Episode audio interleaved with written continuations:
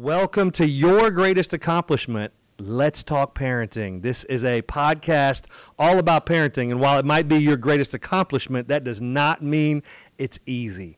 We know right now you face the biggest challenges as you care for the emotional, the spiritual, the physical well being of your children while they're in a world that's teaching them to question everything. So, on this podcast, we're going to talk about biblical principles to help raise your kiddos so that they'll love Jesus. So, we want to encourage you to join along with us and let's talk parenting. Right now, let's check out today's episode. Hello, everybody. I, I just can't believe this moment in history right now.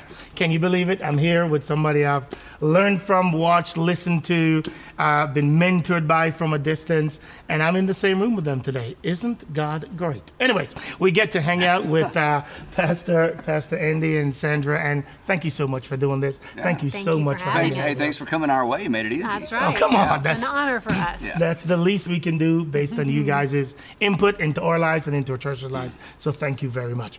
Uh, Andy, you have this famous phrase that you say that I've stolen from you and repeated it a thousand times. It is your direction, not your intention, that determine your destination. And you've said that over and over in leadership environments, and now you say it in the parenting environment. Tell us a little bit about why the this idea of the principle of the path is so very significant for parenting. Because every parent, whether they recognize it or not, they are parenting in a direction. Mm-hmm. And our direction, as you just said, determines the destination. It's true in organizations, it's true in business, it's true financially, in marriage, it's true in parenting. And uh, we have three kids, they're all married, older, you know, we have adult relationships with our kids. And you arrive one day and you realize, oh, this is where we are. I mean, you know this. and where we landed. you- this is Yeah. where we landed. And if you don't parent on purpose Yeah. toward a defined win or an it, as we talk about in the book, Yeah. you're going to end up somewhere. Mm-hmm. Why not choose it? And we know, in fact, everybody listening knows, in the chaos of parenting, who has time to stop and say, What's Where- the win? What's Right. the goal? What's the it? Yeah. So we wrote this book to do two things to encourage parents to stop and ask the question, What's the win? In other Yeah. words, when our kids are adults, what do we want to look back on and say we did it? Well, what Yeah. was it? You Yeah. know, we got there. What is there? Yeah. And then secondly, we uh, share our it, our win, our parenting win, Mm-hmm. and we highly re- we highly recommend it, and we talk about how we got there. So That's right. Yeah, yeah. It's a little bit scary when you think about writing a parenting book because what it sort of implies is we are great parents. We're we think we're so great. We decided we'd write a book about Right. it, and we got it all right and all Right. perfect, and nothing could be further from the truth. Just we are not. we are not perfect parents. We do not have perfect kids, but we determined our it early, and be, having obedient, perfect little kids Yeah. and older kids was not the goal. The goal for us was to get to the end of the parenting journey or the heavy lifting parenting journey with relationships um, intact. Yeah. That we would have relationships with our kids on the other end of parenting that um, would would just be rich and rewarding and all of that. We had an it, and our Yeah. it was simply that our kids would want to be with us Yeah. and with each other, even when they didn't have to be anymore. Yeah, that was our goal, Yeah. and so that was the reason we wrote the book. We, you know, like Andy said, our kids are in their late 20s, early 30s, Mm-hmm. and as we're looking back, there were a number of things along the way and lessons we learned Yeah. the hard way and Yeah. Mm-hmm. the easy way and all the ways and from other people that we felt like would, got us to that place. Yeah. And so we wanted to share that. Okay, now I have, I have to ask this question because as a pastor, as a communicator at, at a pretty large church, I would think it would be uh, to raise kids up in the fear and and love for God. Yeah. But but you didn't do that. No. Uh, tell us a little bit. no, I'm not saying. You're not supposed to say that. Wow. no, tell- it tell us a little wasn't. bit about- Well, you know what? Part Yeah. of it is I'm a preacher's kid. I'm, a, my, Right. a pastor's son. And um, know lots of preachers' kids. Uh, and again, we worked in student ministry with high school students for 10 years together. Yeah. Um, we saw all kinds We of. We were not confused about, No. about what it was like to have teenagers. We, saw parents with all kinds of it. You know, we, Yes. obedience, Yep. compliance, Yep. education, Sports. Yeah, fulfill dad's dream Yes. on the football field, Yes. fulfill mom's dream on Broadway. I mean, Yes. you know, don't embarrass me in front of my friends. There's lots of, of Different its. its, Yeah. yep.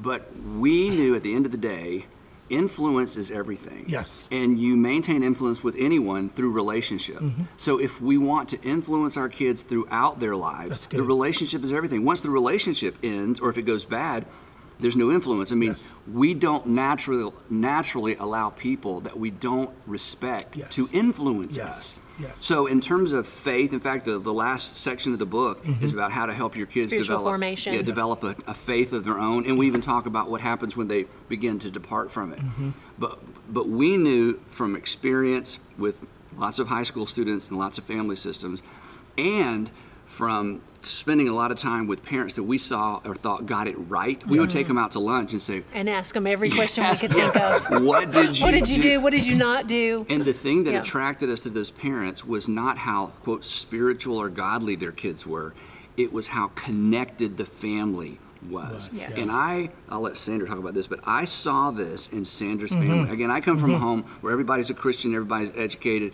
everybody, you know, all four of us went to seminary, my Yeah. parent, both my parents, my sister, me. But we didn't have what her family had. And when I saw it uh, very early on, I'm like, I want it. And she was like, want what? Because it was so natural to her. That's all I knew. That's That's all she Yeah. knew. That's and. I'm like, That's no, it. Yeah. you're that's it, and you got to work for it. And Mm-hmm. my tendency, and then I'll let y'all talk, is if I had not seen that, I would have I would have parented toward compliance, Yes. um, morality, on you know, char- Yes. just purely character. But you can parent toward character, sacrifice the relationship along the way, and lose the influence. And so I'm so glad that I was introduced to the Walker family. Yeah, yeah, yeah, Yeah. So tell us a little bit, just a little bit, about what that was like growing up in your family. Then. Yeah, well, for us, and, and I'll kind of fast forward through all the childhood Mm-hmm. years to our relationships as adults with our parents and with each other was we really loved being together. And if, if four of, a, of the five of us, I'm the middle of three kids, so if four of the five of us were Mm-hmm. together, the other person was like, wait a minute. Don't talk about anything funny. Don't Yeah. laugh. Don't have a good time without me. Wait till I get there. You know, nobody They wanted would to be left out. They would call the person that wasn't there and make fun of them. Guess what we're doing? We're eating Guess- grandmama's biscuits, you know, Yeah. and you're missing out. And just all of it. and I would sit there and think, He's like, what's wrong with this family? this is amazing. I mean, there was just Yeah. low drama, Yeah. low conflict. Yeah. Just they, they enjoyed, enjoyed each it. other. Yeah, yeah. No, what's I'm just thought about this. What's fascinating with that is, if the Bible argues that we should love God and and then relationally, that's the most important thing. Then what your family tried to live out was this relational deal and just One make it- another, one yeah, another, one it another. really is fascinating that you didn't intend it to be. I don't know if your parents did, but you kind of landed there. Mm-hmm. Yeah. That relational connectivity is vital in the in the family dynamic. That's, Mm-hmm. That's pretty right. cool. Oh, And it was interesting because my dad grew up without a dad. And wow. so, you know, for him to have an understanding of that Yeah. was really amazing. Yeah.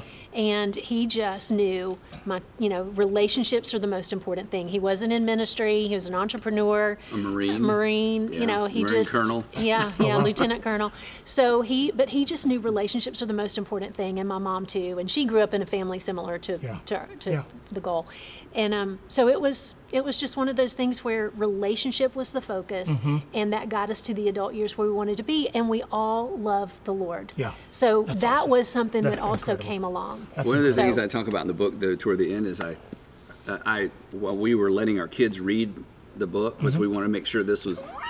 I was going to ask you that question. No, we did. Well, what did the And- Making kids sure say we about weren't the making book? stuff Yeah, up. and yeah. in one of my conversations with Garrett, our middle child, he reminded me of something I said to him. He because we were talking about the whole faith thing, Uh-huh. and he said, "I remember you telling me. You said, Garrett, if you ever abandon, if you ever leave the faith, I'm going with you."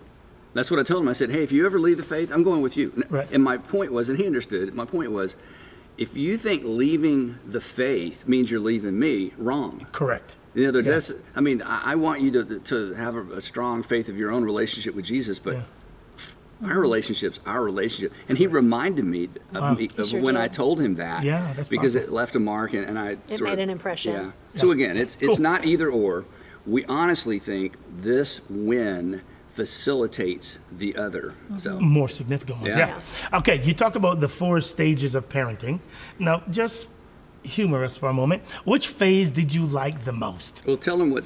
Okay, so the, we, we have a chapter, and we did not make this up. No. We've we learned this from several different sources. The four stages of parenting. First, you have the discipline years, which are like zero to five years Uh-huh. Right. old. You're just basically teaching your kids, hey, there are consequences for your actions Yeah. always, good or Yeah. bad. Yeah. Um, training years are like five to 12 years old. That's the heavy lifting of, of parenting. You're Mm-hmm. Right. training your kids. You're you're teaching them the why behind the what Yes. of, of um, life. And then the coaching years are like 12 to 18. Yes. And those are the years where you step back a little bit. You're giving them the opportunity to make some decisions on their own and experience some natural consequences. Mm-hmm. And at the same time, you're connecting rather than correcting. I mean, you're still correcting some. Don't get me wrong, but there's a lot more connecting Mm-hmm. than correcting. And then the fourth is the friendship season and the friendship stage where we are with our kids now. And um, you know, those are the years where you just kind of get to reap a little bit of benefit. You're still parenting your kids. Parenting never ends. Correct. You're Right. still you're still parenting, but it's more how can I help? Yeah. You know, yeah. rather than And, and the danger there is that you do. see a lot of parents wanting the friendship stage way Yes. too early. Too early. And, the, tr- and then try to pull the training stage way too late. That's exactly Yeah. right. And Yeah, if you yeah. get those out of the order in either direction, Yes. Yeah. you lose. I, yeah. One of the things I'm sure we both seen, especially with dads, is, uh, and dads and sons sometimes, you want your son to perform well at something in public, but you never practice with your son at home. So you don't take time to Yeah. to practice with him. Then there's a game or a performance, Yes. and it's like then you're you've seen the dads they coach from the sidelines. It's like, hey. You didn't do any of this at home. You never carved out time for this, but now that the You're game's on, you're embarrassed yeah. by you know. Yes. So those training years, we did, and we talk a little bit about this. Literally, we knew you can't expect a child to do something well if you haven't practiced. Practice Correct. is what That's right. So we would practice greeting We someone at practiced the door. everything. We, made would- everything a game. Everything was a during game. that training season. Wow. Yeah, Yeah. we would. I would stand outside. They would come and open the door. Hi, Mr. Stanley. Welcome. Let's get those hands out, eye to eye. Let's do it again. I mean, anything that we wanted them to, Yeah. To do. that we knew we would expect them to do in Yeah. public, you have to practice at home. That's good. So that's that's sort of the training. Yeah, during the training really years, everything is fun and nothing is boring. Yeah. Then you get to the coaching years and everything is dumb and nothing is fun. Yeah. You know, so Yeah. so you want to during those training years when they really want your attention. Yes. Yeah. You want to give them your attention. You want to train Lean them in. in in all the different aspects of the things you're going to. Yeah, to you don't of train them. a 15 year old. For sure. No. Yeah. For sure not. For sure not. You get the, the rolled eyes. Yeah. Now, now this is going to be a, a little curve, a little much of a curveball. Um, we've got a lot of single parents, and, and it mm-hmm. gets it just gets so much more difficult when when when when it's one parent in the home trying to manage both roles. Yeah. Um, any any encouragement, any suggestions you mm-hmm. have just for just encouraging single parents as they as they walk through the book and as they read it? Anybody? Yep. What do you think? Well, interestingly enough, Sandra alluded to this. Yeah. Both of our dads grew up without their father in the home. My dad, both my dad's dad died when he was a baby. He was a baby. And Sandra's father He was about 10 years old when he died. Yeah. Yeah, and neither, um, and so both had those many, many years of single parenting. So Single moms. Only to say, they turned out to be great fathers, both of them. Yeah. So there's hope. Number Yes. one. Yeah. But this is where what you're doing and what we're doing in the local church is so important. It's Yeah. why the small group model for Yes. middle school and high school kids Yes. is so important. It's why having good leaders because every parent needs a partner Yes. in parenting. Every parent. We're Yeah. two parent home. But especially the single parent, they just need somebody who's saying the same thing somewhere else. Coaches do this, sometimes teachers, but the church has an Mm-hmm. extraordinary opportunity No, that's to do that. And um, again, Yeah. there's you know the the the single mom scenario Mm-hmm. is I, I, I don't can't imagine anything more challenging. But at the same time, um, we all know some fabulous people who Yeah. Were Yeah. pretty much raised by their mom and they've gone on to do amazing things. That's exactly Absolutely. right. Well, and one of the things I tell my single mom friends all the time is number one, be in a small group. It seems Massively so. counterintuitive Yep. because Yep. it takes time away from your kids, but it is the most important thing because a, you know, they're they're in a group, they're realizing I'm not the only one dealing with this Yes. problem. This is a common Yes. issue. Nothing I'm wrong not with the me. only one, Correct. right? And you, you know, you're supporting each other, you're caring for each Mm-hmm. other when the difficult things come. You got meals, you got whatever form care Yeah. takes, and then you just you know you just don't feel like you're alone. Yeah. And I think That's there's a incredible. lonely factor that it plays Right. big in with a single and parent. fear, so much fear. And then the other thing I say to single people who are just, you know, just in the trenches trying to parent by themselves is take one day at a time. God promises to give us grace as we need it. He doesn't give us a whole bunch early.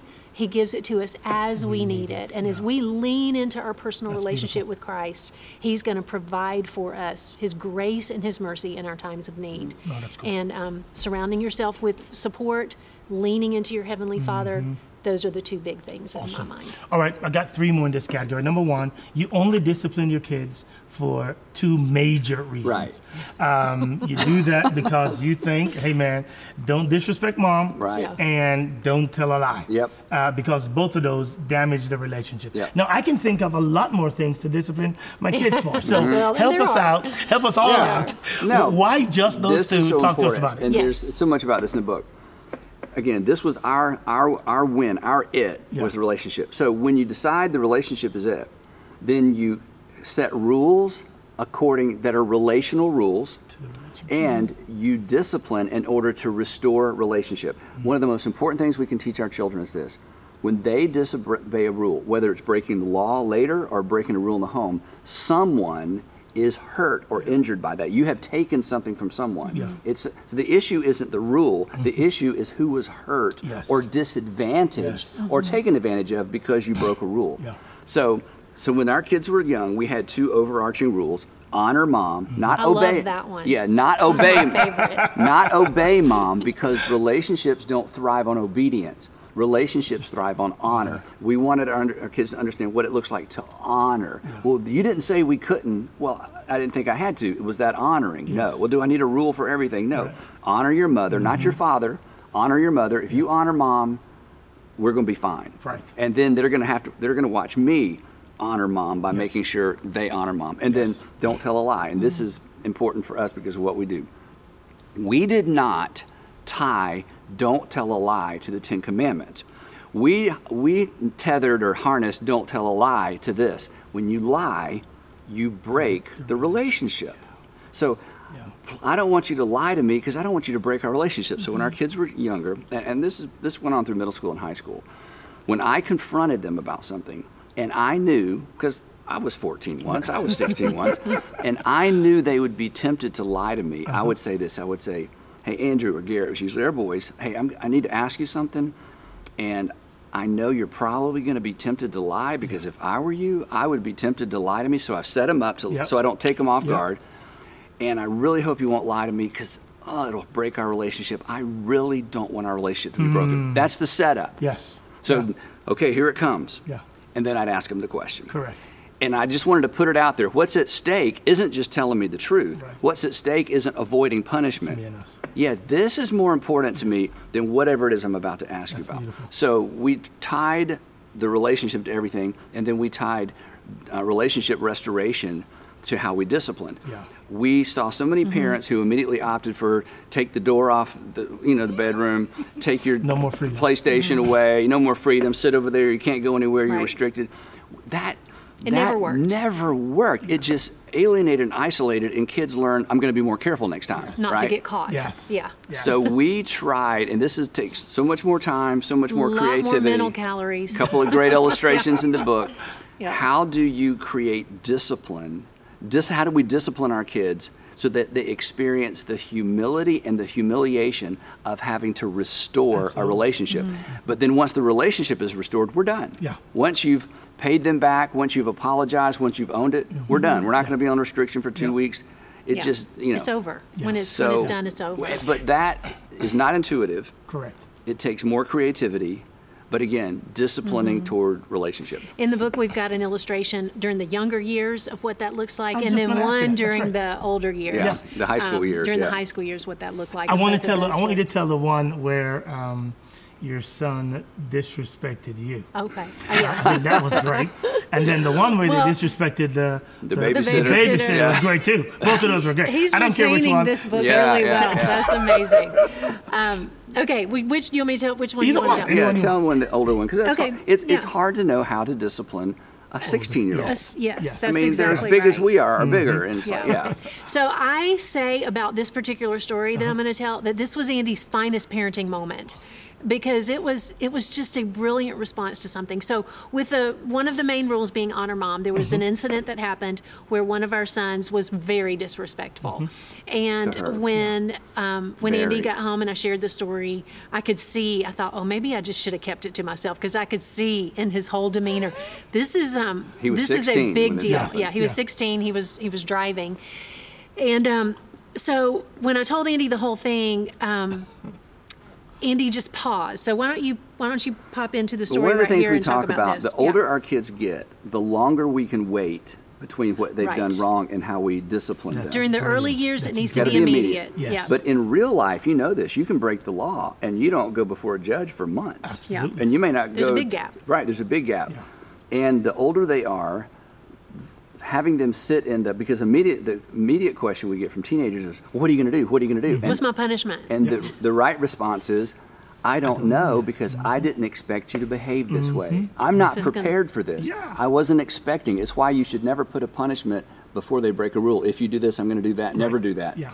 because I'm not expecting you to. Correct. Anyway, Mm-hmm. so I did not know how to respond to this. It was so bad, and I took so long trying to figure it out. She began I was to like, wonder. um, is anything going to happen Yeah. about Okay, the hold on, hold on. Stop right there. I'm so so sorry. But just for us mere humans. Yeah. So did did did Andy like did Andy like buck up a little bit and like did he like when it first happened? You No. know? Oh, did yes. he like did he like? I, oh. I could tell that it was. let me yeah, walk there was away that. right now. You know what I mean? Because I just want to make sure that it's still okay to do that. But Come on. and of course, there's always temperament and personality. Right. And Andy's calm. We're Got it. both actually pretty calm. Mm-hmm. Where neither of us have bad tempers or any of that. Thankfully, that's Yeah. just not what has built but been baked I into was us. so angry. Hmm. But he was. He he hmm. he was pretty upset about it. So there was a gap of time. Yes. But when he did decide, he basically said to our son, he said, "Okay, here's what you're going to do. Mm-hmm. You're going to ask your mom out on a date. You're going to take her to dinner, buy her dinner, and." Ask for her forgiveness. Apologize appropriately. Ask for her forgiveness. Which and he's like, "Oh my gosh, Dad, just that, take my keys. That's right, that's You know, right, Take my right." phone. You know, don't make me do that." Because, like Andy said, there's this kind of humiliation And I factor. said, and nobody else is going. It's just the, It's two, just the of two you. of you. But Yes. you have to ask her on a date. And he actually is a very tender person. So once he got his head around it, it was it was a super sweet situation. Yeah. So tell her And what he came to me and he said, "Mom, um, would you be available for me to take you to dinner tonight?" And I said, "I would, and I, I would love to do that." So. He, we get in his truck. He takes me to a restaurant. We're sitting there. It's an Italian restaurant. We got our olive oil. I mean, I, I really have a snapshot in my head. I remember what he was wearing. I remember everything about the restaurant. We got our olive oil right here. We got our bread. We're just dipping our bread and talking. And he goes, Mom, um, I just want to tell you, I'm so sorry Wow. that I was so disrespectful. Wow. And one of the things we taught our kids early is you restate what you did. You don't just say sorry. Yeah, sorry is an Yeah, sorry incomplete is, sentence. Sorry, sorry good. doesn't cut it. You don't just say sorry. You say I am good. very sorry that I, and you say what you did. And then he said, and I, I really do hope that you'll forgive me. Wow, that's awesome. And I said, Garrett, I forgave you the Mm. minute it happened. That is not even an issue. But what happened in that moment for both of us was the Yeah. relationship was absolutely restored. Mm-hmm. And it was such a memorable thing for him. It was such a memorable thing for me. His wife today benefits from that very scenario. Absolutely. So not only is it dealing with a broken rule in our house and dealing with not honoring mom, this is setting him up to be relationally successful for the rest of his life and to understand what it looks like to restore a broken relationship. It's really good. That's So. really, really good. Okay. Finest parenting moment. Well done, well done, well done, well done, well done. Okay, now you ran across something so quickly there. I gotta, I gotta kind of rewind it a little bit. Uh, this is not a part of the book, but you just said it so quickly, which you often does. That really gets me frustrated because I don't think like that, uh, and so it's part of you know jealousy. But it's okay. Um, Um, I, you just said we don't allow our kids to just say I'm sorry Right. because sorry is an incomplete Sentence. sentence. Mm-hmm. And then you go on to say they have to re they have to retell you what they're sorry for, mm-hmm. and then say I'm sorry. Well, and when they're young, that just is what comes natural to them. Yeah, sorry, because yeah, and you, sorry, you know yeah. Uh, they don't mean it. They're just saying it because they're ready for Say this you're to be sorry. over. You're sorry. Yeah. right. That's awesome, dude. That's So- awesome. Okay, last question in this section is just um, so tell me what it was like to write this together. Uh, you know, we have a lot of pastors here, and them and their wives want to write books together, but it's hard. They're two different personalities, uh, trying to get on the same page. It's all difficult. Tell us what what what was it like for you two to write this book together?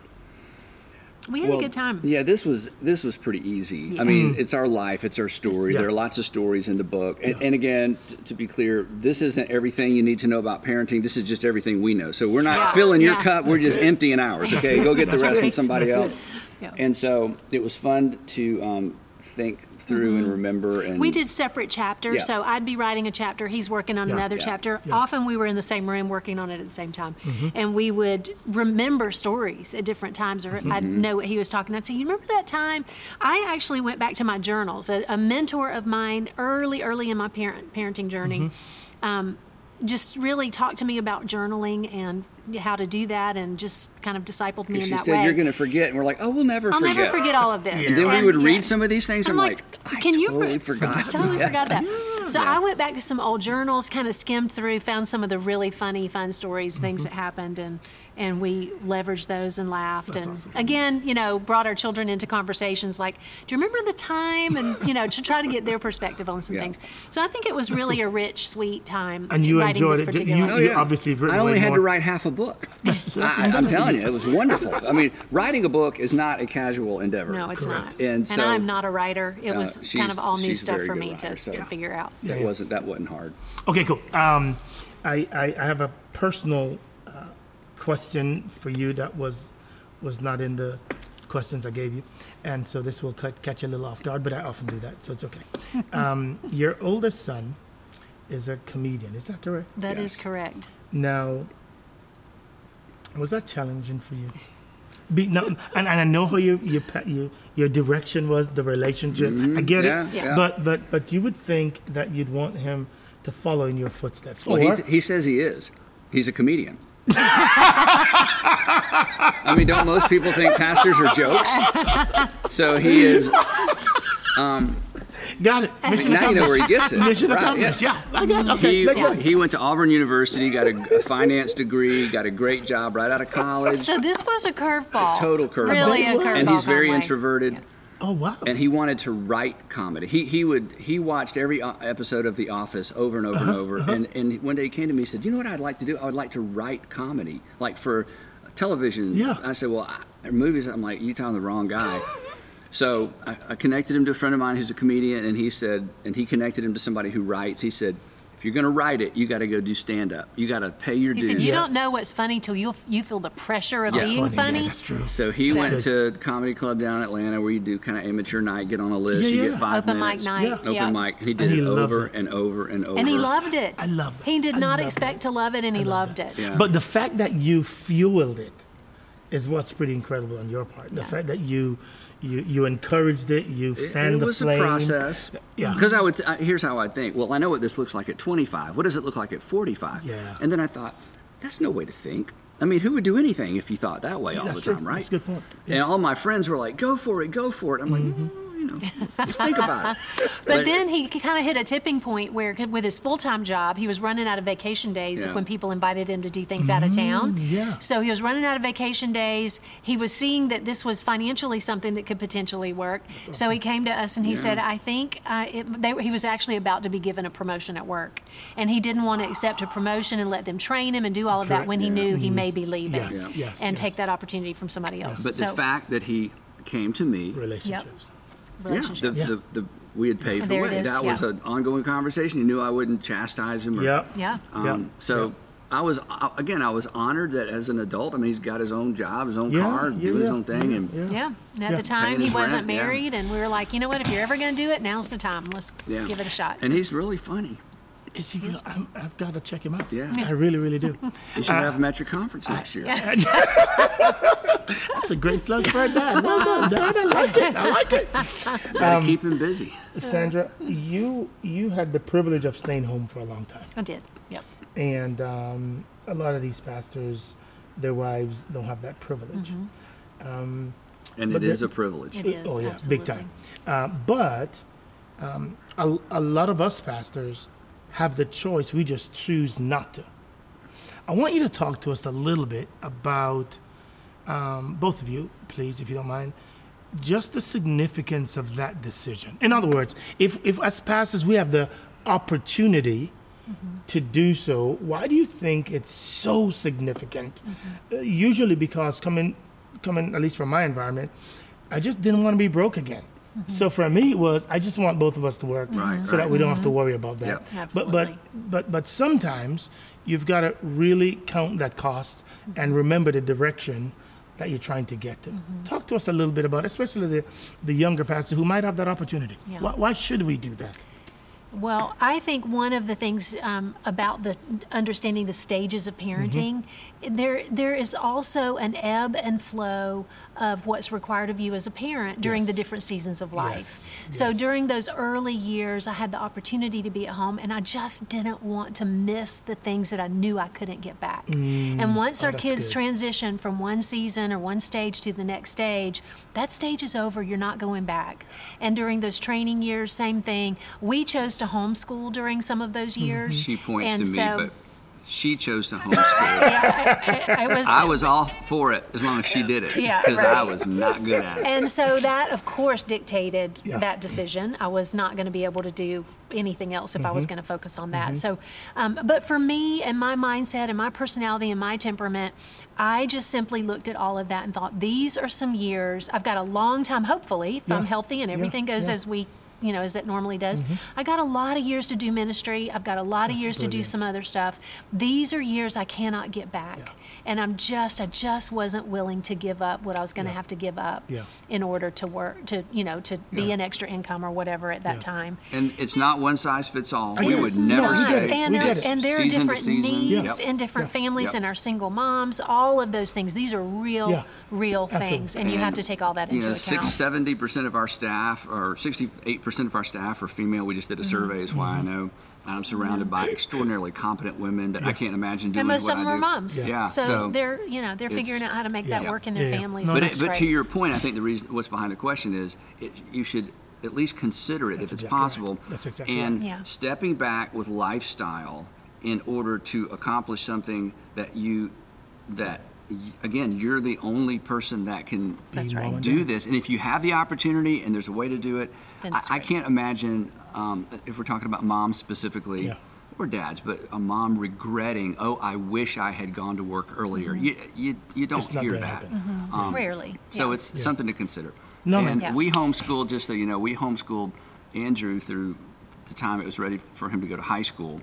Dropped him into a big Giant 5A school. public high school. He said because we didn't love him anymore. Yeah. And so he went from homeschool to high school, Oh, my Yeah. big high school. Yeah. And then we put our other two kids in a private school and then put them in public high school. We Yeah. wanted our kids to go to public high school for sure. Hey, welcome to the world. I Real world. never Yeah. intended to even do that as long as I did. We were prayerful every year, and I, you know, Oh, we wow. didn't commit to a whole Yeah. long time of doing that. It was, this is what we're going to do this year. Uh-huh. As we get to the end of the year, we'll be prayerful about, you and know. I would say, and- hey, do you want to do this again? And yeah, so go, it was always, it was always up in the air as to Now, whether we would do it. the only continue. thing about homeschool is because you know, had friends at church, I had to teach all of our kids all the bad language because they didn't know any, and I knew they were going to public high school, so I had to get them ready. So I taught them all the bad words, and then Sandra taught them all the combinations so that they they, they would be prepared. He always says that, yeah. No, that's cool. How awesome you guys. Thank you. Okay, let me just take the last few minutes that we have together. and Let's talk. redeem this conversation. No, no, no, no, no. It's perfect. Everything's going incredible. Thank you. Uh, Andy, let's talk a little bit about, about leadership, just in closing. Uh, you've got an incredible way of communicating, not only the gospel, but an incredible way of, of connecting with people.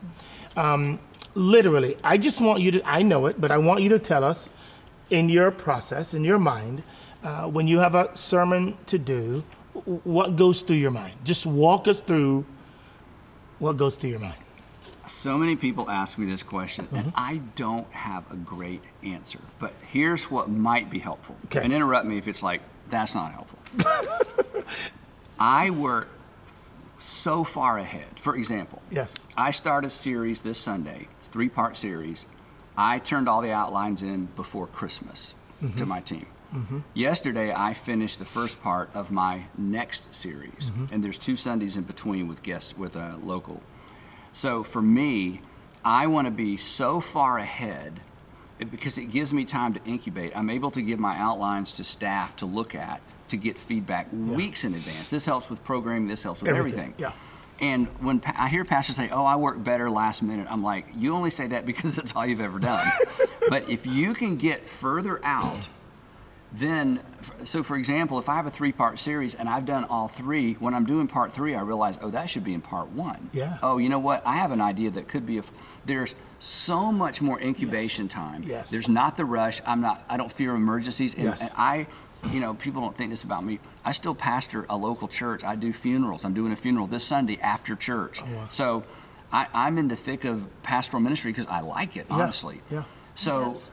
I just staying that far ahead gives me the opportunity not to feel rushed Yes. and to let things sit, to run across things in the meantime. Yeah.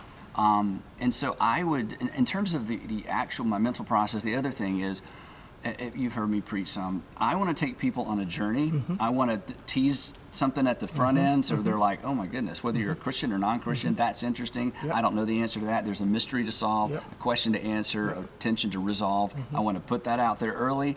I want to take people to the scripture to say, God has addressed this, Yes. Jesus has addressed this Yes. here's what it looks like and then i want to say even if you're not a believer you should try this Yeah. because this is what jesus taught this will make your life better as we say following Mm-hmm. jesus will make your life better make you better at life um, that's that's my one line evangelism that i came up with years ago Elevator pitch. my elevator pitch for christianity that i then began using in messages so the time and inviting input Yes. um, just super specific. Um, in our country, when there have been racial issues, and you know, here's the white guy, and here comes Sunday, and Mm-hmm. Got we need to talk about this. Got it. By by working ahead of time, when we have to interrupt the regularly scheduled Mm-hmm. scheduled program to deal with something that's cultural, I don't feel as as so much Boxed angst. Yeah. Yeah. And I'm because I'm in the habit of inviting staff members to speak into my outlines ahead of time. incredible. I have been so well served by our, African American staff to give them the outline and say, where are the landmines? Where am I saying this wrong? Yes. How could I say this better? I don't want to be misunderstood, but I don't want to ignore what's happening. Correct. So just the fact that our staff is accustomed to that, that that's not the exception to the rule. That's the rule anyway. It's good. It's In those uh, in those special moments, those special, those important times, that's just part of the routine around here. No, so, and one last thing to the pastors, the communicators, you're being evaluated every time you speak. So evaluation isn't something you have to invite. Everybody's doing it. Your wife is evaluating, right? Your husband, your children. It all gets evaluated. The question is, are we learning, are we gaining from the evaluation? The only way to gain from it is to systematize it and to invite people in. So Yeah. That, that- that's my No, that's great. That's synopsis on incredible. preaching. Okay, now you you've, you've begun doing this a little bit more, so I'd like to hear yours too. Some ladies Well, in the audience like, would love to hear how you go about the process. It's so funny because and even getting ready for some of these interviews, we're sitting on our two sofas in our living room last night, and he comes out with his Kindle like he's about to read, and I'm like, oh no no no, we have to talk about tomorrow because he can he just this is all inside a- of him. yes. He's such a a, a seasoned communicator, and I'm not, and so I just need a little more prep time. Absolutely. So I said, you're going to need to go get your computer because we, we got some prep to do. I love it. Um, so, but for me, I, I'm enjoying it more and more. good. I love talking about this content. I Mm-hmm. love talking to foster parents since that's been a big part of our journey. Mm-hmm. Um, outside of that, it takes me a long time to get To get to there. get to get there with It's a very message. stressful. But For her, I yeah. but I For the bride. love it. Once I have it, once the Lord just kind of you know kind of gives me what I'm going to say and Yeah. get it all in my outline, then I'm good. But She- ha- she's, but not, I, she's not dying to do it more. no, Got it. I'm Got I'm, it. I'm happy with the And I was so happy I didn't have to homeschool. So, we all have our. yeah. Let's go. All All right. right. Uh, looking ahead, uh, pastors, let's say young men, 25, let's say 30 and under. And it, what, what, what's in your heart for those guys? What concerns hmm. you for that generation of communicate without the generalizations, which I know you're not going to do, but just what's in your heart for them and what, what would you, what do you, what do you wish you could say to them? Hmm. Wow. The thing that concerns me, because you sent me some questions to mm-hmm. look at, and mm-hmm. this was one of the questions. The thing that concerns me or breaks my heart a little bit is the rock star mentality that has become a part of pastoring. And I say rock star mentality, know the exactly what you mean. exclusivity, Yeah. exclusivity, exclusivity, the sense that I'm somebody, I'm special. I love the fact that you just use your first name. I've always just wanted to use my And first Andy. name. Yep. Um, there's nothing special about us. We know that. Yep. And um, but this, you know, the super fast growing church, kind of the got to get it going fast, got to get Yeah. all of that. I I was raised in the opposite of that, and I have seen that undermine the success, especially mm. of super talented Yeah. male communicators who can draw a crowd because they're so good. Yes. And then you, people are like, "Oh, pastor, and it's spiritual, and you're so filled with the Spirit. You're so that. anointed." I'm like, no, he's just got a good gift. it's a gift. I'm not diminishing the role of the Holy Spirit. Absolutely. The New Testament is very clear about this. We are given gifts. What we do with them is up to us, and hopefully we submit them to the leadership of our, our Savior and our King. Mm-hmm. So, the thing that concerns me a little bit is young men who get in for really good motives. They Yeah. love God, they Yeah. have a mm-hmm. gift, they see people respond when they teach, and they Yeah. want to do that more. All that's great. Mm-hmm.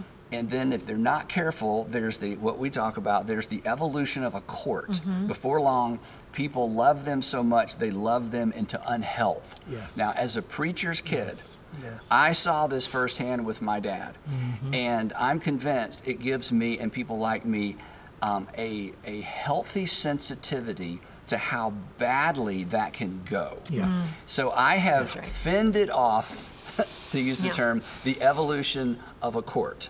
I'm not special. We don't celebrate my birthday. I don't want anything for Christmas. Don't give me anything. Yeah. I, and as, as pastors, if we're not intentional, people who are mm-hmm. well-meaning and love mm-hmm. us can ruin us. Mm-hmm. So, you know, for the young pastor out there, you, they look at you or they look at me and they're like, "Oh, I want to be like that someday." And you know, years ago, people don't ask me this anymore. Years ago, people, young men, always would come up after the service. Andy, I want to do what you do. What do I need to do? And I would, this is what I would say. I would say, number one, you have to be born into the home of a famous pastor. That's number one.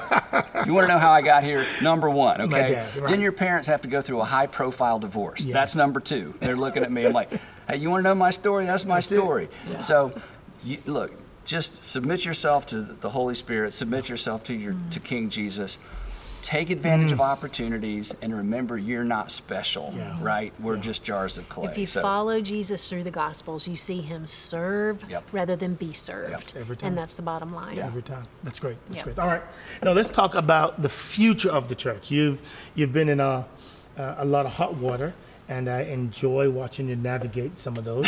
I'm um, glad you do. Uh, she can't even repeat what she says when she sees me charging off into into battle. Into battle. Anyway, go ahead. Back to but you. I just I just I just love the fact that you've kept the unchurched the priority. Hmm. And on behalf of all the people that can see beyond the rhetoric, we want to say thank you. We really, really do. Uh, uh, thank you for your for your talk to the Georgia Senate. No, you saw Uh, that. that was incredible. Uh, that was extraordinarily well done.